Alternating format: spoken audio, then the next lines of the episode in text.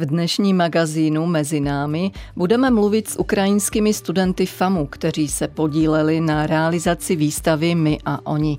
Poslechneme si rozhovor s Eugenií Čihalovou na téma Ruská diaspora ve Spojených státech a více dozvíme o mladém filmovém režisérovi Dužanu Duongovi, který pochází z Větnamu. Příjemný poslech vám přeje Tatiana Čabáková. Mezi námi.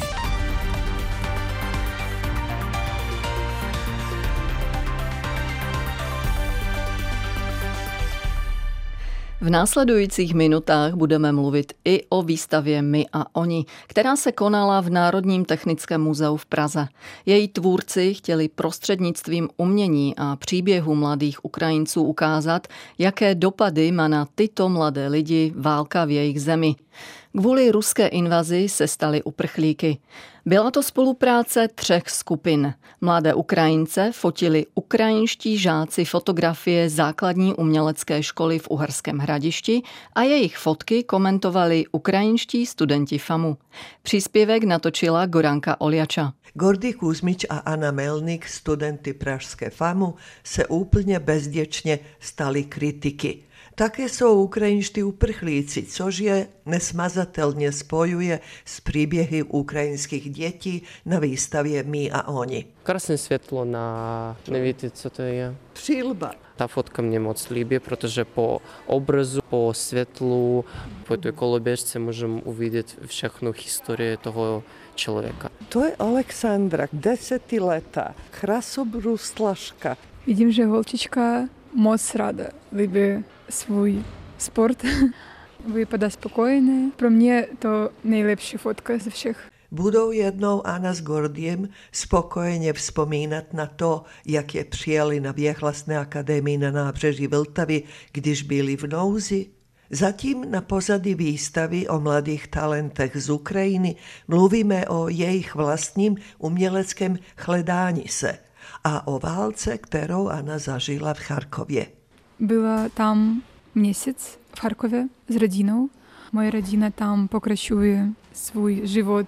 Poprvé hodně měla strach a nerozuměla, jak oni můžou zůstávat v tom městě pod těmi raketami.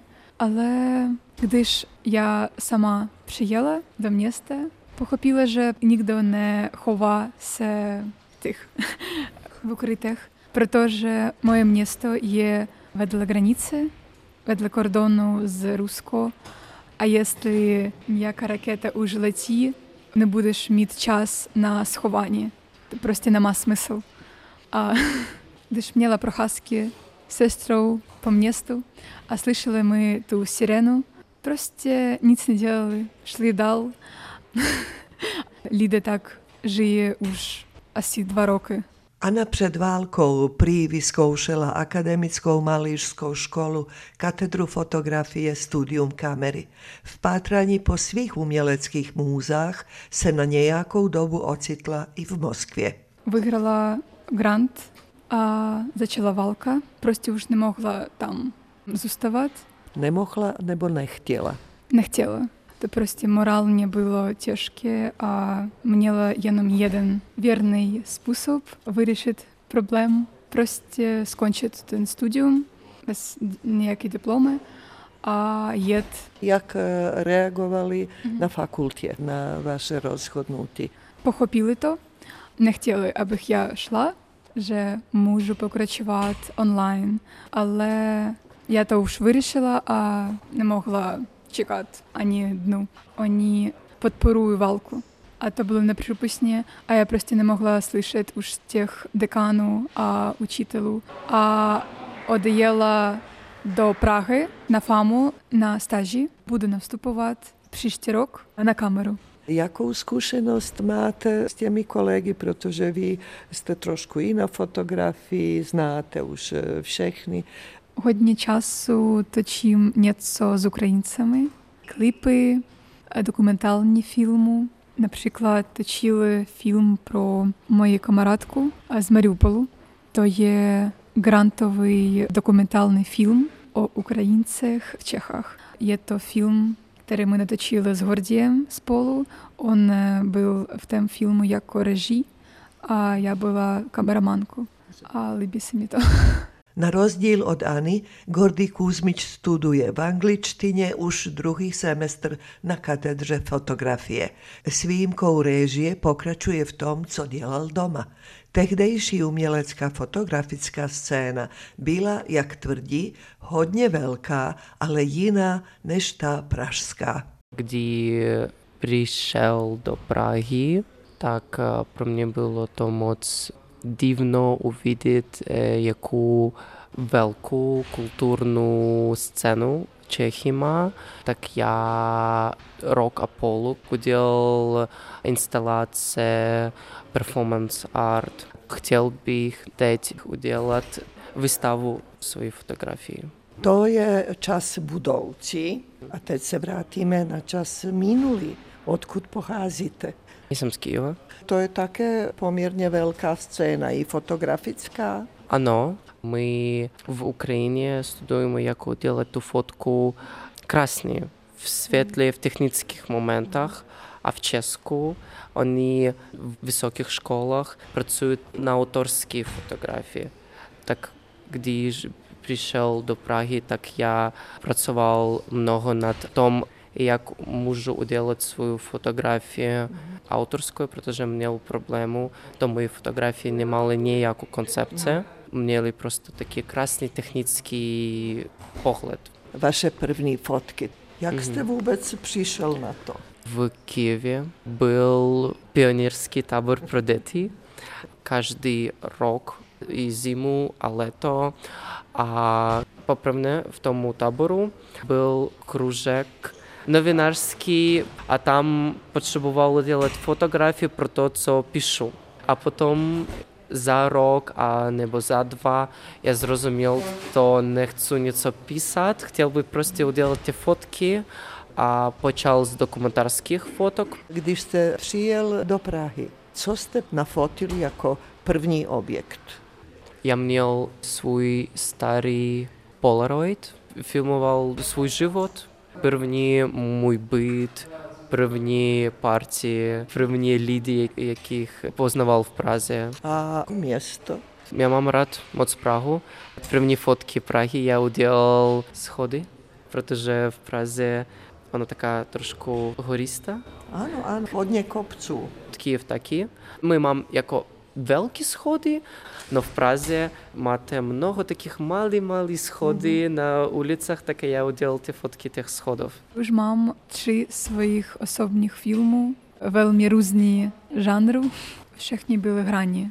Ale miała taki jeszcze jeden dokumentalny, budete točiti v Česku nebo na Ukrajini? Jak to vidíte do budoucna? В найближчій будовцності, мислим, що то буде Česku, v Praze se studentami z FAMu a dál já bych chtěla točit po všem světu.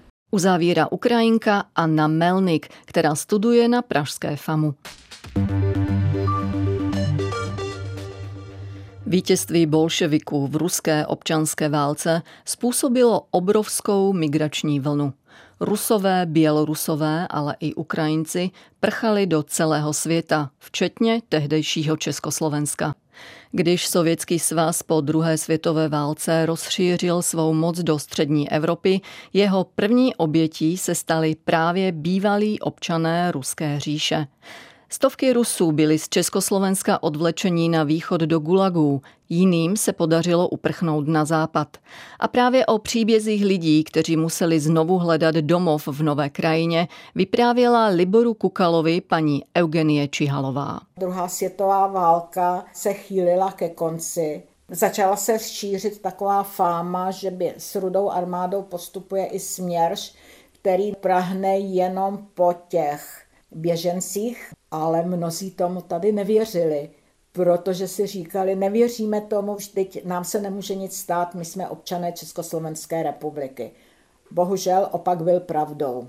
Já bych ráda zmínila tady mého otce, který v té době již byl zatčený na pangráci gestapem, měl spojení přes motáky s mojí maminkou, která v té době byla těhotná a řešili svoji budoucnost. Jenomže otec právě říkal, neboj se, e, nám se nemůže nic stát. Otec i jmenoval mnohé své známé, aby nedělali zbytečnou paniku, protože skutečně jsou českoslovenští státní občané. No ale pak se ukázalo, že ti, co dělali tu takzvaně paniku, měli pravdu. A vlastně dá se říct, kdo utekl, ten vyhrál. Nicméně ano. nebylo to tak lehké utéct. Nebylo to tak lehké, ale je pravda, že už od konce března stal v Praze na hlavním nádraží vlak německého červeného kříže, který pozbíral mnohé, kteří se chtěli dostat na západ, ale protože ty vlaky v té době nemohly jezdit v noci, tak byla ještě taková situace, že oni se posadili přes den do vlaku a čekali, jestli se pohne nebo ne, ale na noc ještě chodili přespávat domů. Ten vlak se pohnul 20. dubna v 45. roku, ale u Sušice byl bombardován, mnozí byli zraněni, museli dál postupovat na západ přes ty kopce pěšky. A víme aspoň třeba přibližně, kolik asi těch Rusů, Bělorusů, Ukrajinců v tom vlaku bylo? Těch bylo lidí? to samozřejmě celé rodiny i s dětma okolo 1300 lidí. Ten počet odpovídá tomu, co potom přibylo do lágoru v Regensburgu. Jak eh, byly důsledky toho bombardování? Byly tam oběti? Oběti snad ani nebyly, ale bylo hodně raněných. A mezi nimi bych třeba ráda jmenovala dceru generála Balabina, Zoju, která přišla při tomto bombardování o ruku. Nicméně dostala se do Vídně, kde chtěla nadále studovat. Studovala, ale její sen byl tkát gobelíny a opravovat gobelíny.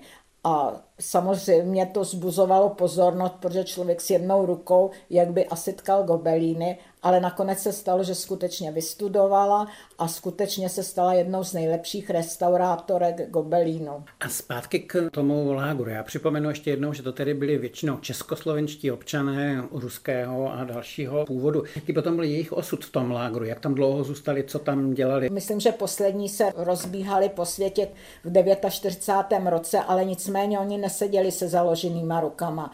Oni okamžitě začali organizovat Scout, Sokol, školu pro děti a tam měli jakoby svoji duchovní péči. A dokonce i Sokol, to je zajímavé, protože Sokol je přece jenom taková tradičně česká organizace. I když je Sokol původně český, existoval na území Ruska, Právě proto i pokračoval v tom DP lágru. Ten Sokol navštěvoval hodně ruských emigrantů a v San Francisku ten Sokol existuje dodnes. A proč se to vlastně jmenovalo DP Lager? Co to vlastně bylo? DP Lager je Displacers Persons, to znamená lidé, ztracení lidé bezdomova pro lidi, kteří v ten moment nepatří nikam. Ten tábor provozovali američané? Ten tábor provozovali američané. Nebyl to jenom v Regensburgu, těch táborů bylo víc, ale naše pražská diaspora, protože v podstatě to je nejblíž hranicům ten Regensburg, tak se dopravili tam a odtamtať se rozcházeli do světa, ale nebylo to také jednoduché, protože hodně lidí chtělo do Ameriky se dostat, protože najednou bylo vidět, že ta Evropa není dost bezpečná. Ale do té Ameriky také nebylo jednoduché, protože potřebovali nějakého garanta v Spojených států. Nejen, že teda se dostávali do Ameriky, jakoby do Spojených států, do Kanady, posléze do Brazílie, do Argentiny, do Chile, ale největší to kvórum bylo do Spojených států. A jsou známe nějaké konkrétní příběhy lidí, kteří se do té Ameriky dostali a jaké potom eh, byly jejich osudy v Americe? Jak tak se jim já, dařilo? Já bych řekla, že tito lidé určitě tam dosáhli spousta zajímavých úspěchů. Já bych vyjmenoval například rodinu Michaila Danilevského, který vystudoval nejenom vojenskou akademii, ale posléze pracoval pro NASA, kde se podílel na vesmírném programu a v tom vesmírném programu dosáhl velkých úspěchů. Pak bych vyjmenovala například Vladimíra Perfilova, který založil taneční školu a tou taneční školou nejenom, že jezdili po Spojených státech, dávali koncerty, ale také vystupovali pro filmové ateliéry Hollywood, kde vystupovali ve velmi známých filmech. Třeba já bych uvedla takový velmi hezký film Lovci jelenu. Mně napadá taková otázka, vzhledem k tomu, že to byli lidé zároveň ruského, ale vlastně zároveň můžeme říct i českého nebo československého původu, protože tady určitou dobu žili, nebo jejich rodiny, někteří měli československé občanství, ale museli to Československo opustit. Jak se na to potom později dívali? Brali to tak, že Československo zradilo, nebo naopak se na to dívali s určitou takovou nostalgií, jako zemi svého dětství nebo mládí? Jaký byl ten jejich pozdější vztah? Milovali Prahu, milovali Československo. Když navštěvujete ty potomky těch, kteří opustili Československo právě tím směršem, tam vidíte obrazy Prahy, obrazy Masaryka. A ráda bych třeba, když teď mluvím o prezidentu Masarykovi, tak bych ráda zmínila, že se díky prezidentu Masarykovi složili na bystu prezidenta Masaryka která stojí v San Francisku v Golden Gate Parku v Růžovém sadu. Ta bysta tam stojí dodnes. Takže to byli ti ruští uprchlíci To byli ti, kteří, kteří se... byli vděční, kteří se dostali do Československa, byli vděční prezidentu Masarykovi a s vděčností na něj vzpomínali a vzpomínají dodnes. Říká Eugenie Čihalová, zástupkyně ruské menšiny v Radě vlády pro národnostní menšiny. Posloucháte pořad Mezi námi, magazín o národnostních menšinách. Premiéra v sobotu po 15. hodině na Plusu. Režisér, kameraman a scénárista Dužan Duong se již od roku 2014 věnuje zkoumání dilemat druhé generace Větnamců, kteří v Česku často vyrůstají s pocitem odcizení od vlastních kořenů, jazyka, kultury a mnohdy i rodiny. Narodil se v Hanoji, ale od čtyř let žije v České republice. Jeho studentský film Bohaj z roku 2017 dostal řadu významných ocenění. Své dětství má Dužan Duong spojené s prostředím větnamské tržnice, kde pracovali jeho rodiče. Právě do tohoto prostředí zasadil svůj první celovečerní debit, který momentálně točí v Česku i ve Větnamu. Redaktor Ngok Suan Tang je kamarád a spolupracovník Dužana Duonga a jeho první otázka směřovala k tomu, jak se do České republiky dostali Dužanovi rodiče. Mí rodiče jsem dostali skrz nějakou tu ekonomickou výměnu. Ty dělníci se posílali z Větnamu do Německa nebo do Sovětského svazu. Tam potkal můj mámu v továrně někde v Německu a vznikl Dužan.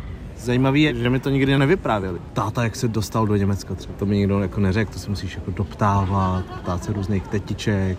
Jaké bylo tvé dětství a kam jsi chodil na základní školu? A já když jsem vyrůstal, tak jsem vyměnil tedy základky. Že já jsem neměl moc jakoby, stejný prostředí, který by byl jako konstantní. A jediný, co bylo konstantní, byly větnamský kámoši.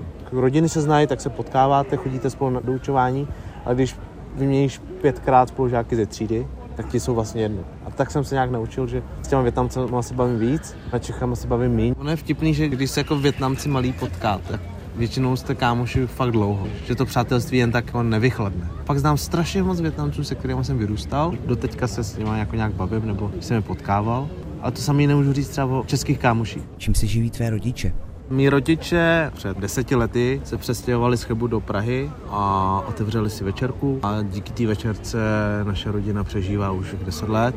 Myslím si, že to je jako dobrý biznis, ale hodně časově náročný. Mohl bys nějak popsat funkci tržnic? Kdyby nevznikly ty tržnice, tak ty Větnamci se nikdy nevyhrabou z těch dluhů, co si nadělali doma. Že? To je jako ekonomický východisko, že se tam za prvý združovali, seznamovali se, zakládali rodiny mezi sebou a hlavně vydělávali prachy. Tak aby sem přiletěli, tak se museli ty rodiče zadlužit nebo jim dali ty peníze. Ve Větnamu ty prachy jsou, to není jako ani nějaká jako lakota nebo chtíč, ale ty peníze v té kultuře větnamský hrajou fakt důležitou roli. Je to způsob, jak někomu ukážeš, že si ho vážíš, že mu dáváš prostě peníze. A když ti dají rodiče peníze, hodně peněz, tak si tě mega váží, oni tě milujou. Oni totiž pracovali celý život, aby ti dali ty prachy.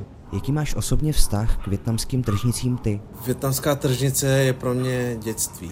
To je místo, který znáš a jsou tam jako našinci, strejdové, tety, tam byl kebab, měl tam rodiče. Je to takový jako trošku domov, protože já si pamatuju, jak nám na tržnici dávali na den dětí nějaký hračky. Jenom, že přijdeš a oni ti rozdávají nějaký hračky, to, to je super, ne? Když jsi dítě, tak to miluješ. A když většina rodičů ty své děti prostě vychovává, že jo, na té tržnici. A ty, co měli víc peněz, tak si najali nějakou babičku. Ale ty, co šetřili, tak ty děti byly s nimi. Ty jsi vyrůstal v prostředí větnamské tržnice. Zajímavý, jakože já mám pocit, pocit, že jsem moc nevyrůstal, protože mi to rodiče dost jako zakazovali tam chodit, abych jako neskončil jako oni. Nevím, jako jak, když jako dítě chodíš na tržnici si hrát, to může znamenat, že tam skončíš jako dospělý. Ale to byl jejich jako názor. Ale jako když jsem byl malinký, tak jsem se třeba na tržnici naučil jezdit na kole. Jak probíhá ten proces žádání o povolení natáčet ve Větnamu? Tak aby jsme dostali tu povolenku od toho státu, tak jsem musel jim poslat treatment, což je scénosled, těch scén, krátký popis, co to je. Tak to jsme museli udělat různý synopse, můj větnamský pás tam dát, moje jméno, kde si prostě zkontrolovat jako režiséra i, i ten jakoby content, co tam chci točit. A pak to musíš přeložit do větnamštiny. Pak si najmeš produkci ve Větnamu, která ti tohle zařídí, a to je právě produkce, která, oni se jmenují jako Cadence Studio a má to právě jeden Větnamec, který je docela jakoby vyhypený mezi Větnamci. Art Slow Cinema film, že měl filmy v Lokarnu, a právě připravuje celovečerák, tak my jsme jim nějak pomáhali. Prostě dobrý kontakt, že dělají vlastně podobné věci, takhle ti pomůžou udělat natáčení ve Větnamu a nebude to zas tak drahý, jako kdyby přišel Netflix do Větnamu, tak se chytí ty největší ryby. No a bylo by to mega drahý. Takže takhle stlačíme náklady a uděláme to vlastně podobně jako v Česku. To byla úplně náhoda. Ten majitel Cadence Studio tak mi napsal na Vimeo, že chce koprodukovat jeden film s režisérkou, jmenuje se Chang. Ona tady jakoby žije, nějak se baví s tím režisérem, ona točí jako krátký film ve Větnamu teď, pak se vrátí do Česka a chce ho tady jako postprodukovat. My jsme jí žádali grant, aby jsme jí pomohli udělat ten film v Česku. Takže takhle jsem ho poznal. Jaký máš dojmy a pocity před natáčením ve Větnamu? Jako já jsem ve Větnamu už několikrát točil, když jsem byl mladší, tak jsme tam s bráchou natočili jeden film. Ale byli jsme třeba tři kamarádi, co si natočili film ve Větnamu, žádný štáb. Teď tam poletíme s trošku jako větším štábem, větším komparzem, Nebojí se toho, že by ti to ten větnamský stát kvůli LGBT tématice zatrhl? Ne, oni to četli a oni to schválili. Oni vlastně o tom Queer ví, jenom dali nějaký doporučení, že když ten film budeme chtít distribuovat, tak ať tam není moc těch jako lehtivých scén a tak. Ale my jsme vlastně stejně jakoby netočili takovéhle scény. To je prostě jemný film, co se týče třeba nějaký erotiky nebo tak. Jak Větnamci vnímají stejnopohlavní sňatky? Myslím si, že to se nedá takhle generalizovat. Že buď to prostě jako někdo akceptuje, někdo ne, prostě nedá se to říct takhle jednou větou, jak to mají Větnamci, jak to mají Češi, jak to mají Rumuni. Kdo ví? Záleží asi na té bublině, ve které jako žiješ. Co všechno pro tebe znamená natáčení tohoto filmu? Dětství je pro mě období, kdy jsem zažil fakt hrozně moc dobrodružství. A říkal jsem si, že ten první celovečerák, ten debit musí být něco jako upřímného. A nejupřímnější leta byly ty, když jsem byl malý. A to je jakoby třetina toho filmu. Ale je to ta energie hybná za tím filmem. Když chci udělat něco, co když někomu ukážeš, tak ten člověk ti prostě objektivně řekne, mně se to líbí, prostě chci vědět víc. Prostě taková, prostě filmem manipulace. Filmem prostě toho diváka vedeš, ovládáš si ho a říkáš mu, jak se má cítit tady, jak se má cítit tady, a jak to skončí, víš co? A dobrý film ti neřekne, co si máš myslet. Dobrý film ti má dát nějakou otázku. Možná jakoby mám potřebu někomu něco sdělit. A ne jako někomu specifickému, jako hej tati, podívej se na můj film, jak jsem to dokázal. To už dávno za mnou. Ale spíš jít ven, ukázat se. Mohl bys nějak ve zkratce prozradit téma filmu? Téma, kterým jsem se chtěl zabývat, bylo odloučení od společnosti. Protože v tom filmu ty sleduješ nějakou komunitu. Říkáš si, jo, to jsou všichni Větnamci. Ty si všichni určitě jako budou rozumět. V těch jednotlivých částech, ze kterých je složen ten film, v každé části je hlavní postava, která má problém se samotou nebo s integrací. Říká režisér Dužan Duong o filmu, který právě točí. Dnešní vydání magazínu o životě deseti méně početných národnostních menšin žijících v České republice končí. Pořad připravili Tajana Mančalová, Goranka Oliača, Libor Kukal, Ngok Suan Tang a od mikrofonu zdraví a příjemný poslech dalších pořadů Českého rozhlasu Plus vám přeje Tatiana Čabáková.